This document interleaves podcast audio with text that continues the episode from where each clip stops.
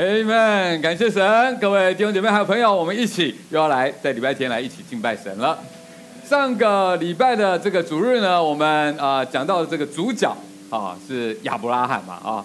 那接着过去的这一周呢，如果大家有在共同的灵修进度上面的话，应该会发现，哎，主角换人了。好，主要是谁的故事？雅各，非常好，雅各啊。呃，整本创世纪里面呢，有将近一半的章节涵盖到雅各的故事。最重要的原因就是，神呢给雅各后来取了一个新的名字，叫做什么？以色列。整个以色列的民，这个民族的名字就是从他而来的。从雅各开始繁衍众多，分成十二个支派，然后最后渐渐变成一个啊、人口非常众多的民族，甚至变成一个国家。这样听起来，雅各。感觉有没有很厉害？感觉什么等级呢？好像是国父等级的，或至少是民族英雄的这种大人物吧，哈。所以就会觉得，哎，他的故事应该是非常激励、振奋的吧？大家如果好好领修的话，就会发现并没有，好像不是这样哦，哈。当我们读他的故事的时候，就会发现雅各的生命过程好像蛮挣扎的。甚至有些部分我们读起来会觉得哦，有点困惑哦。困惑的原因可能是觉得说，哇，这个神拣选，然后跟他们立约的这个家庭，怎么会这么的乱七八糟啊？这些人活得也太不像神的子民了吧？为什么神还会祝福这种人呢？切，有时候呢，我们就会觉得说搞不懂啊。但毕竟神的意念高过人的意念啊，神的作为常常也超乎人的常理，所以我们在读经的时候有一些困惑，其实很可能这都是非常好的问题，值得我们去思想为什么上帝在这部分跟我们不一样。或许这些人的乱七八糟，会更让我们看见神的超越性。让我们在今天好好来。这个读雅各的这个生命故事之前，我们先一起来祷告吧。我要全能神，我们非常的感谢你，因为很多时候不只是雅各他的家庭乱七八糟，很多时候我们看到我们生命里面有些地方的景象也是一样乱七八糟。主，我们非常的需要你的同在，我们非常需要你在我们生命里面去显出你的带领。祈求你今天就像你对雅各说话一样。也能够透过你的话语来对我们说话，帮助我们能够走上你喜悦的道路。谢谢你，祷告奉主耶稣名求，阿门。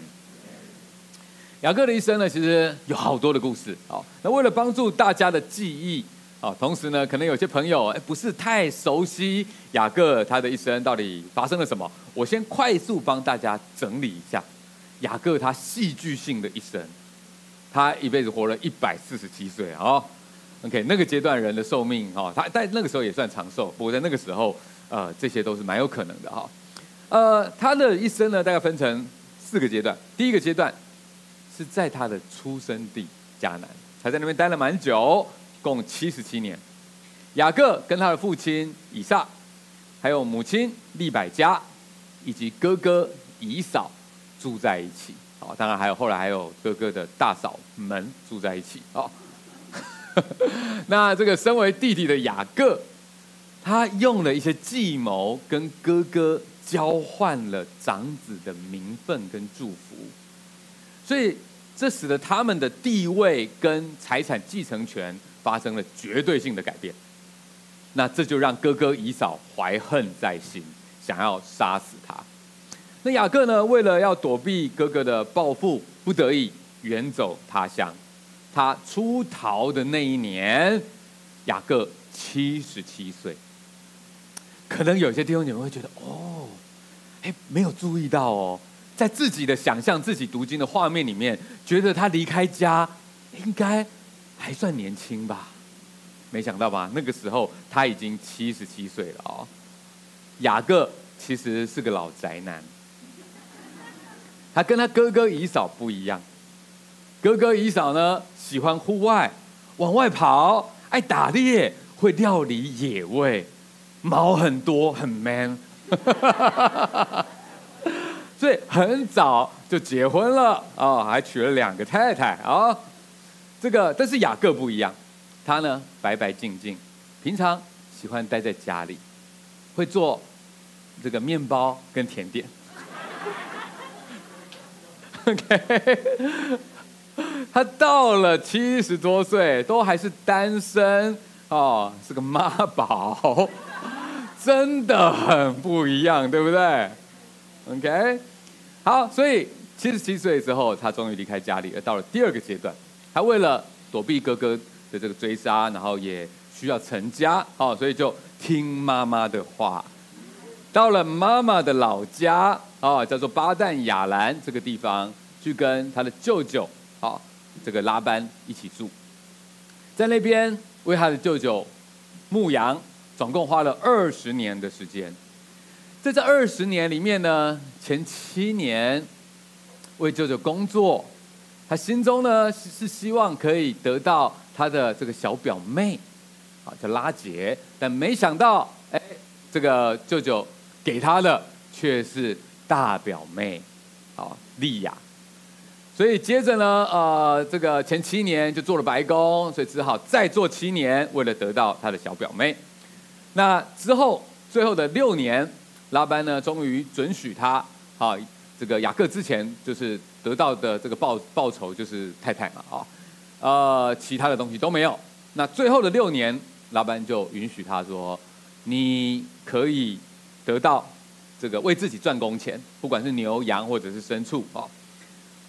那后来因为雅各呢赚的太多，所以舅舅的脸色就越来越难看。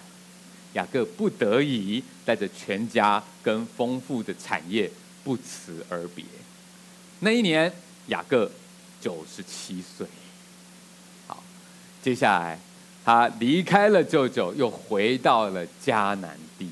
OK，在这个地方，呃，他待了几个不同的点，从事件一路往南，来到伯特利，再经过伯利恒，到了希伯伦，这些都是属于迦南的地方。在这一段时间，三十三年当中，其实蛮挑战的。虽然他跟他哥哥修复了关系。可是他的儿子们捅出了很多很严重的篓子，包含杀人，而且是杀人家全家，包含乱伦，再加上这段时间他自己的父亲过世，还有他最爱的这个妻子拉杰难产而死，再加上他又以为他最疼爱的儿子约瑟也死了，最后。在这段时间最后，还有七年非常严重的饥荒，所以这个阶段实在是他最难过，但也是最谦卑倚靠神的时间。第四个阶段，雅各他一百三十岁的时候，举家迁往埃及去，与他失而复得的儿子约瑟团圆，在埃及度过他人生的最后十七年，一百四十七岁在感恩当中去世。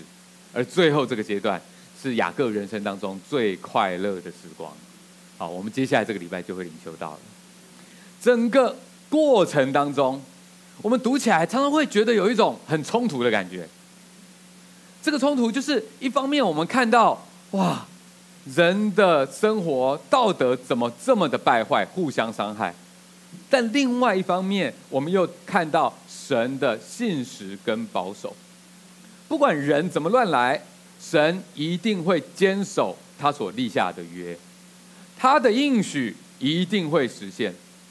所以，我们就会觉得哇，人的败坏跟神的信实，感觉这好像是来自于两个完全不同的世界，可是却在雅各的故事当中有了交集，甚至一起出现了。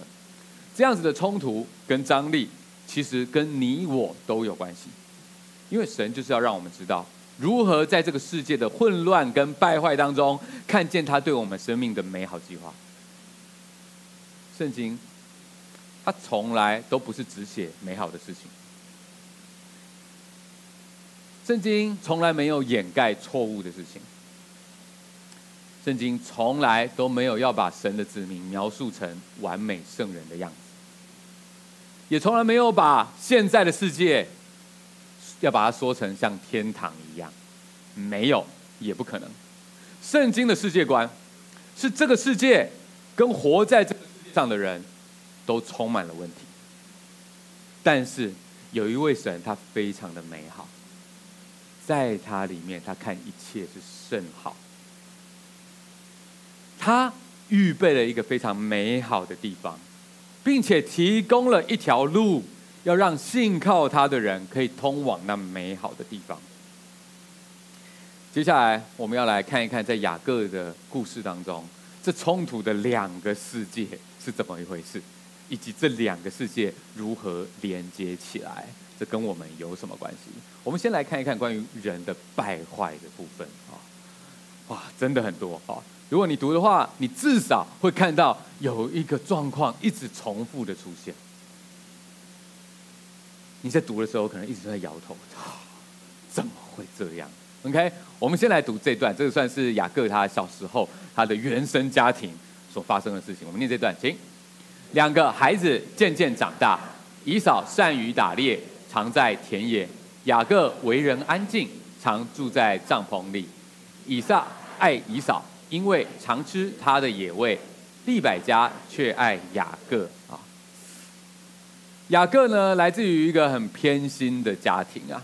这个偏心呢，我们。看得很清楚，对不对？每个孩子其实都不一样。你有家里面哦，同样的一个家庭长大的，你会发现，哎，孩子很不一样，因为爸妈也很不一样。雅各他来自于偏心的家庭，爸爸喜欢那个活力多的啊，哦，哎，可以这个这个去外面玩，特别带一些打猎的野味回来，开心。羊肉炉嘛，对不对？挺好啊。妈妈可能比较安静一点，跟雅各比较合，在家里面摆摆露营用品啊，然后就很开心。两个走不同路线的啊，呃，各自有喜欢的。那这个偏心的家庭的问题，其实延伸了好几代，造成了很多严重的后果。很多父母亲会讲说：“哎呀。”这个几个孩子其实手心手背都是肉啊，当然是应该疼爱啊，好一样的疼爱啊。但实际上，有很多的孩子在成长的过程当中，是很明显的感受到父母亲的偏爱。有些偏心是因为性别的关系，当然现在台湾的社会是比较少这种重男轻女的状况，但你应该都有听说过有人是这样长大的。也有些人的偏心。是因为成就，哪个孩子让爸妈可以拿出来炫耀说嘴，就把谁捧在手掌心上。小的时候看成绩，看才艺；长大的时候看谁赚得多，房子大，车子好，就对他特别的好，真的是捧在手掌心一样。呃。这样子的爸妈反映出来的，其实是自己的自私跟虚荣，而也有些爸妈的偏心呢，是因为个性的关系。孩子的个性不一样，哎，其实爸妈的个性也不一样，相处起来，哎，就会觉得有一些比较顺，比较喜欢，比较欣赏某一个，或者比较受不了某一个，有些。时候，爸妈是喜欢跟自己的性格相像的，因为觉得容易有共鸣嘛。有些时候做爸妈的，是正好相反，因为看到孩子的问题，就像看到自己的问题，特别的受不了。做父母的人，我们需要承认，可能对于不同的孩子，或许有不同喜悦的程度，这是在所难免。可是都应该要一视同仁的爱他们。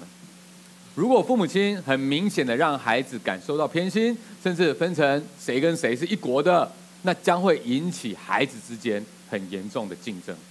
最后，父母所偏爱的，反而你本来想要保护他，反而你害了他，因为他要为此付出极大的代价。而雅各的爸妈，他们各自有偏爱的孩子。这使得雅各跟哥哥以扫的关系非常的紧张。妈妈不爽以扫很久了，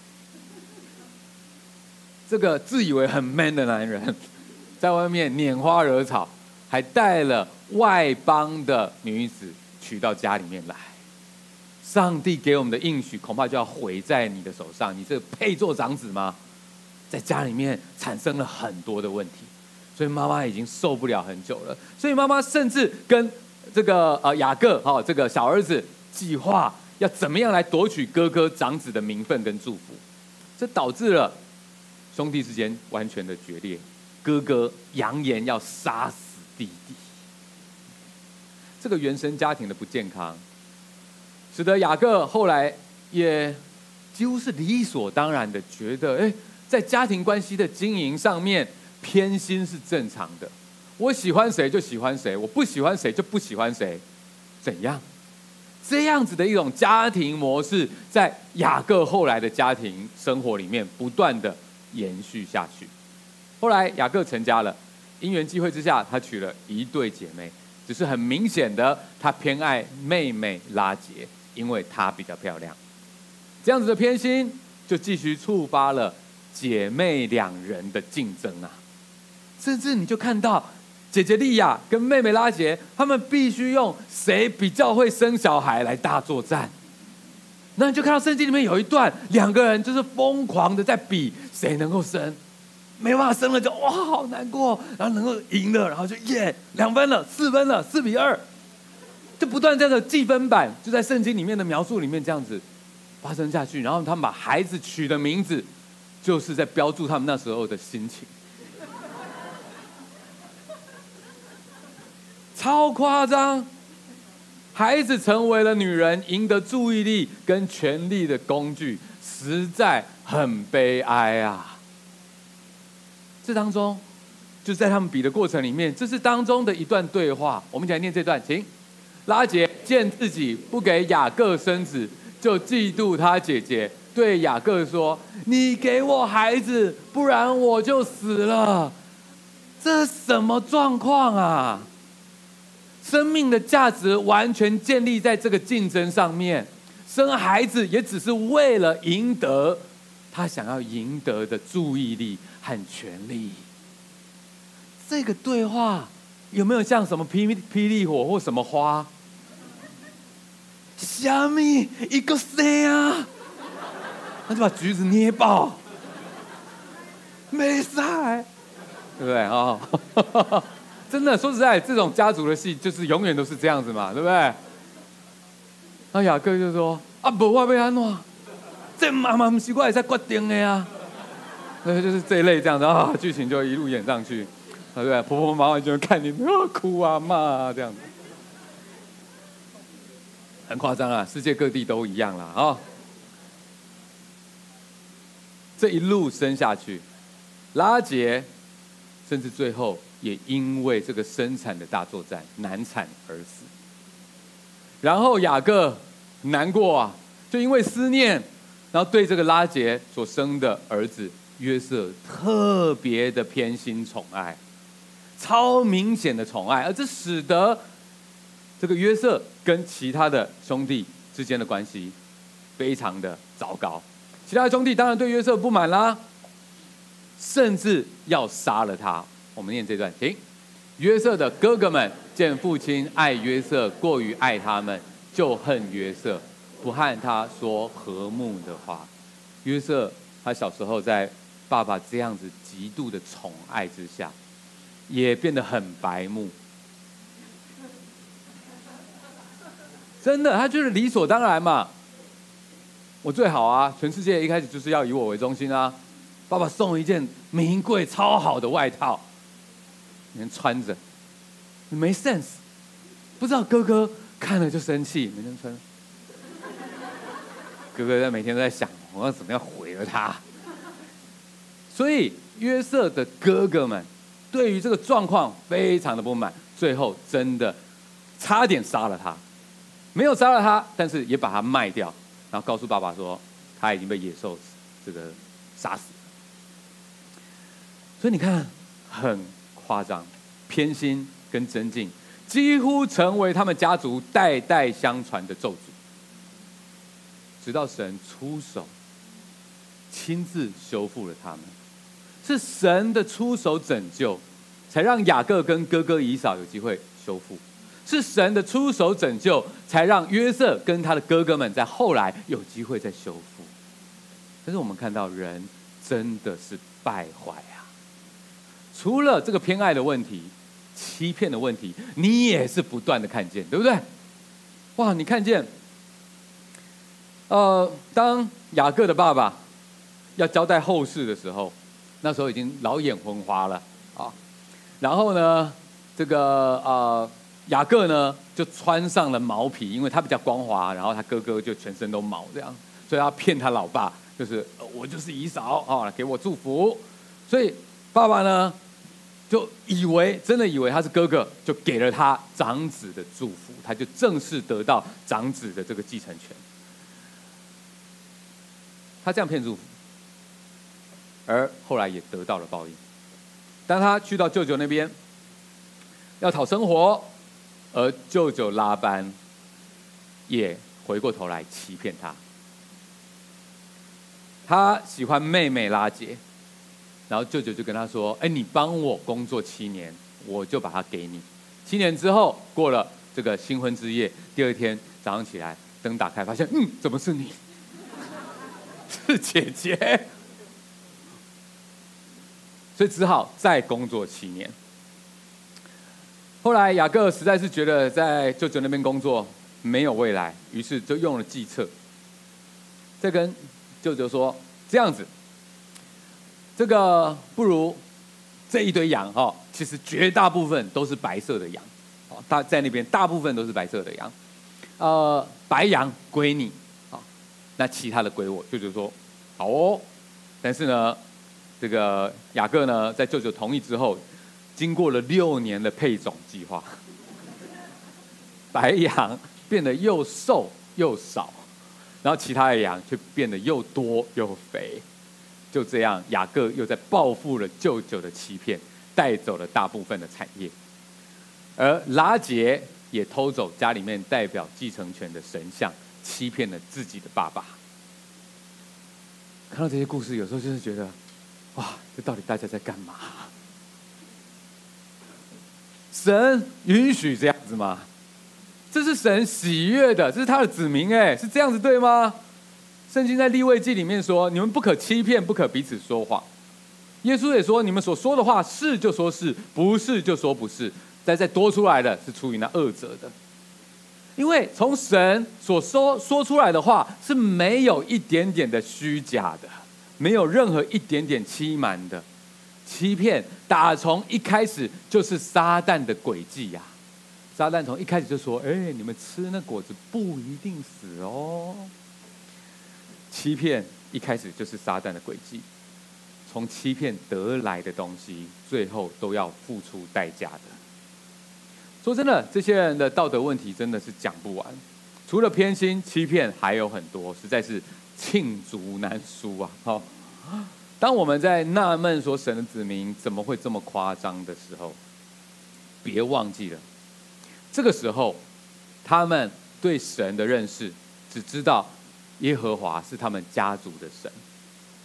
当时还没有十诫哦，当时也还没有那些律法的颁布哦，所以他们对神的认识还非常的浅薄。除了自己很有限的良知之外，他们的道德观基本上是很混乱的，是非常深受当时的迦南文化影响的，跟其他人都差不多。对神认识不深的人啊，很自然本性就是以自己的利益欲望来作为行事为人的准则，哪里有好处就往哪里钻。你弄我，我就弄你。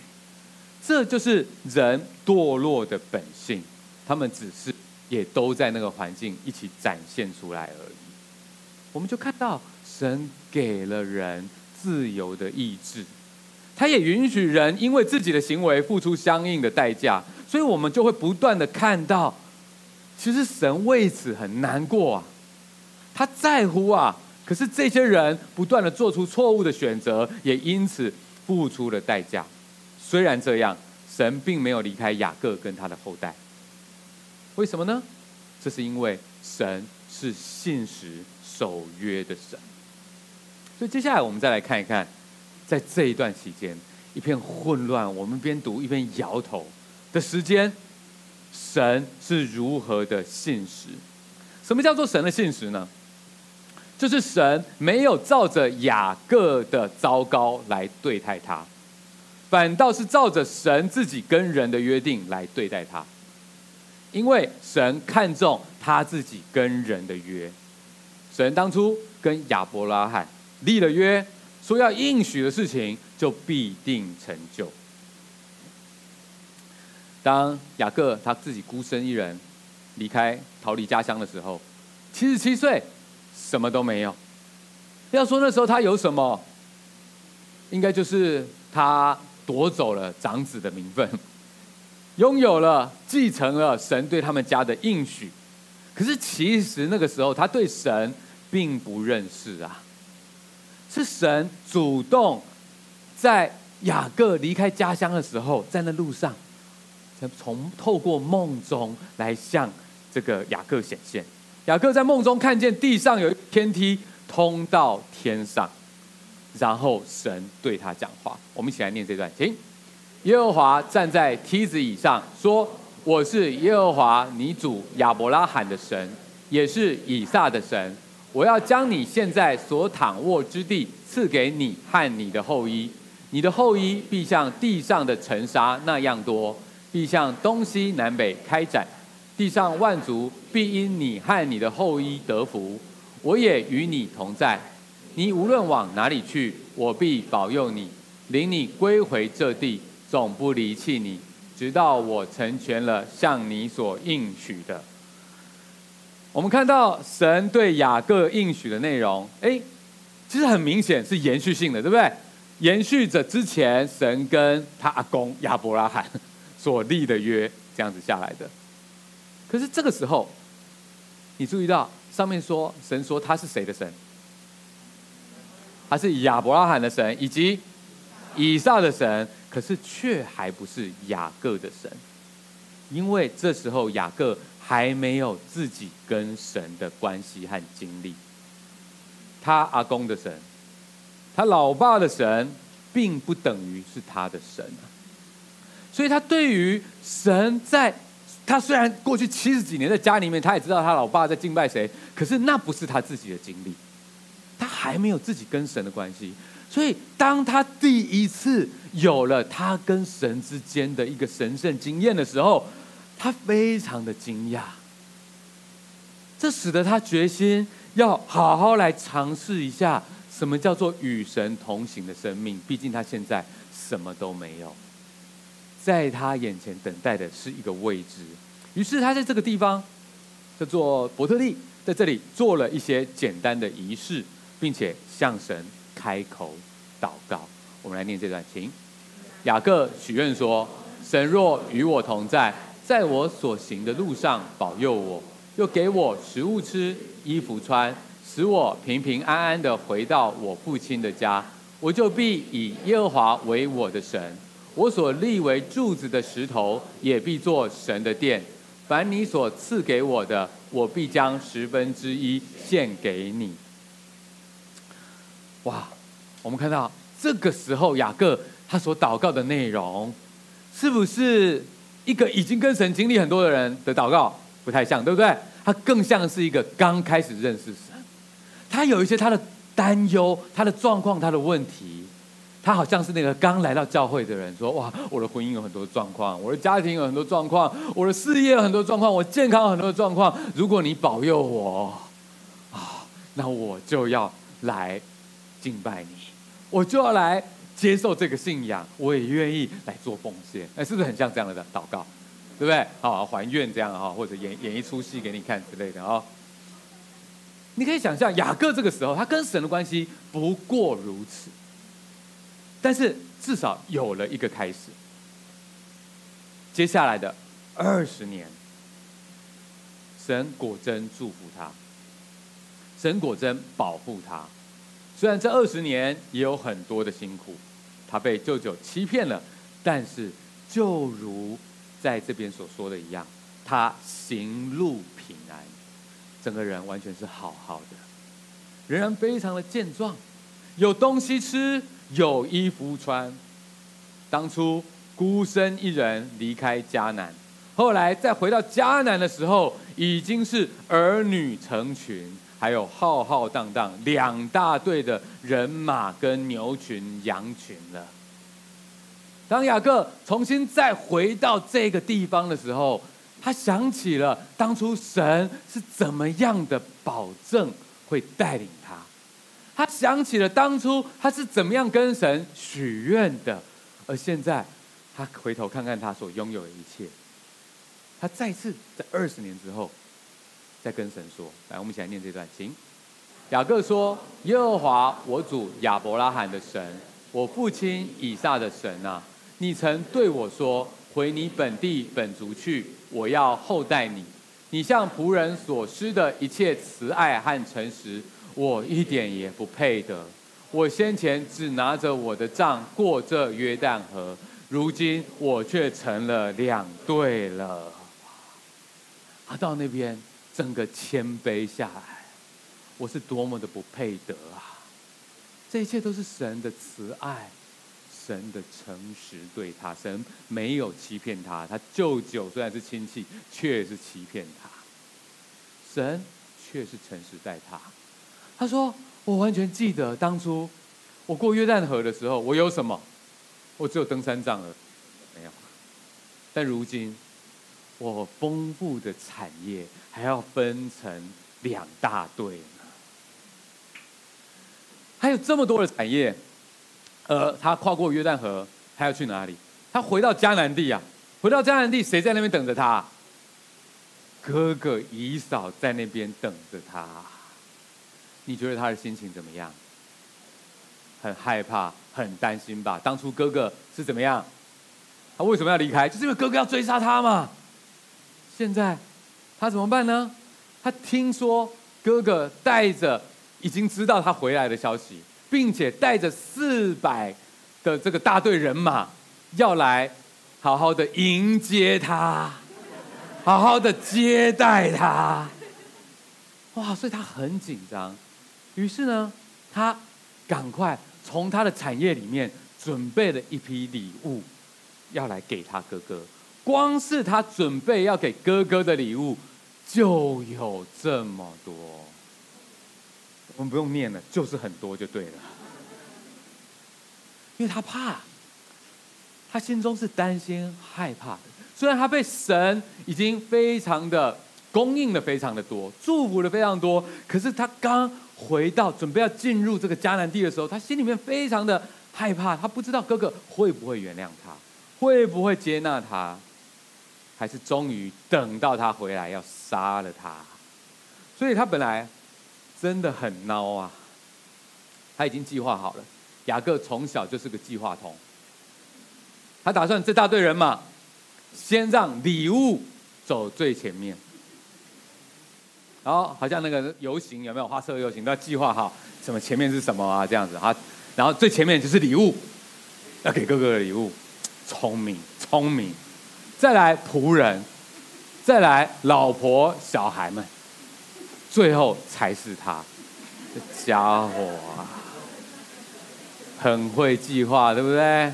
啊、他想这样一来，或许哥哥以嫂看到前面的礼物，哎，有机会消气。啊，队伍这么长，慢慢消气。假设真的不行，那他在最后 要跑也比较容易。真是小恼恼哦。然而，就在他在队伍的最后，然后整个前面的大队人马纷纷的渡过约旦河。那个晚上，神又再次向他显现。在那个晚上，最后只剩下他要过河。他肯定也是辗转难眠，他不知道过河之后会发生什么事情。而神再次主动向他显现，而且用一个非常特别的方式，神。化成了一个使者的形象，然后来找他，并且跟他整夜在那边摔跤。我不知道为什么神要这么做，但神就是这么做了，而且摔跤了一整夜。然后在天快亮的时候，雅各紧紧的抓住他不放手，然后对这个神的使者说了以下的话，我们来念，请。你不给我祝福，我就不容你去。那人说：“你名叫什么？”他说：“我名叫雅各。”那人说：“你的名不要再叫雅各，要叫以色列，因为你与神与人较力，都得了胜。”雅各真的跟神摔跤，有办法赢了神吗？当然不可能的事情啊！你可以想象。就像爸爸跟小孩子玩摔跤，如果小孩子赢了，那肯定就是爸爸让他的。爸爸是为了要激发孩子的信心，鼓励孩子的斗志。雅各的确就是在这整夜的挣扎当中做对了一件事情，这或许是雅各这一辈子做的最对的一件事，就是紧紧抓住神的祝福。他已经知道。如果神不祝福他，他什么都没有。他已经知道了，他之前所拥有的这一大堆的产业，要不是神的祝福，什么都没有。而接着我要回去到迦南地，有那么多的未知，命运其实不是掌握在我的计划当中。雅各这个名字的意思就叫做抓。他雅各这个原文的意思就是抓，因为他就是抓着哥哥以扫的脚后跟出生的，他们是这个这个双胞胎。好，以前的雅各是用尽计谋抓取地上的安全感，雅各四处抓，以为抓到了他所爱的一切，其实九十多年来，他只不过是被世界各样的事物以及被自己的贪心恐惧抓住罢了。雅各虽然耗费了九十多年去四处抓，但所抓回来的一切根本没有办法帮他逃脱厄运。因此，当他从巴旦亚兰回来，得知以扫带着四百人来到他那里，他发现他所需要的不是牛羊、产业、妻子儿女，而是神的帮助。所以他向神祈求，又抓住耶和华的使者，务要从他那里得到祝福。九十多年来，他第一次抓住了正确的对象，抓住了这一位唯一能够拯救他的神。我们因着雅各这一抓，看见神是何等的宽容，神竟然乐意的怜悯他。并且宣告他是一个得胜者，不是他真的赢了，而是上帝宣告你是一个得胜者。九十多年以来，这是雅各第一次如此恳切的呼求。自从耶和华上次在伯特利向雅各显现，已经经过二十年了，雅各在这边才第一次向神发出这么激烈的祷告。然而，神也因为雅各这样的祷告，怜悯了他。宣告你要成为一个新的人。过去你叫雅各，他当然不是不知道他叫雅各，而是为了要给他新的名名名字、新的人生意义。从此之后，你是新造的人。从此之后，你过去的失败都过去了。我要宣告，在我的同在里面，你要成为得胜者。这就是得胜的转变。从自己乱抓安全感，到紧紧抓住神的同在。有了神的同在之后，雅各忽然不一样啊！他有了信心。第二天一早，他改变了队形。本来他不是在最后的吗？接着你从圣经里面看到的，他不再躲在队伍的最后面，他变成自己走到最前面去。迎接哥哥，一看到哥哥，马上跪下来，对不起。他应该承担的，他去承担了，跟哥哥主动和好了。从这一个事件之后，神的自我宣告也改变了。神不只说我是亚伯拉罕的神、以撒的神，也说我是雅各的神。我们跟雅各一样，可能带着原生家庭的问题。处理关系有很多不健康的方式，也可能为了求生存，用过一些不实在的小手段。抓了一些外在的东西，想要增加自己虚假的安全感。但神怜悯我们，主动在我们的生命当中发生一些事情，提醒我们要让他与我们同在。过去亚伯拉罕的神、以撒的神、雅各的神，这一个约延续到以色列民族身上。现在借着耶稣，这个盟约也已经更新了。它不只是跟神跟以色列人的约，不只是神跟这个家族的约，借着耶稣基督更新了这个盟约。所以，我们只要紧紧抓住耶稣，神他不只是亚伯拉罕、以撒、雅各的神，也是我们的神。有些朋友想要认识这个信仰，可能。你参加过很多次的查经课程，然后一直跟弟兄姐妹看圣经，又在看圣经，甚至是一直换教会，但是还是常常在那边观望。福音你明明也已经听过，但是总觉得自己好像还没有准备好，不够准备好，总觉得还是缺这个缺那个。愿神帮助你看见，不是你能够准备好什么，在跟神的关系上，准备再多的礼物都不够的。神喜悦的是你有一颗紧紧抓住他的心，不愿意再错过任何神给你的机会。所以，如果你也承认没有神的同在，你什么都不是，你什么都抓不住，鼓励你要跨出那一步，不要再浪费生命东抓西抓了。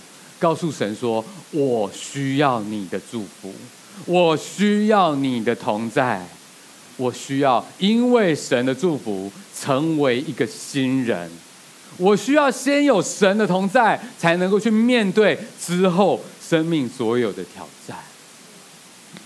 而一些这个受洗多年的资深基督徒们，就好像雅各，他的一生有好多不同的阶段，神都在磨练他，看他是否愿意紧紧的抓住神。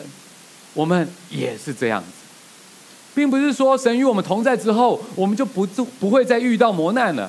不是的，神与我们同在，是让我们可以胜过那些挑战，有办法忍耐着各样的考验，直到应许实现的那天。愿神的话语帮助我们每一个人。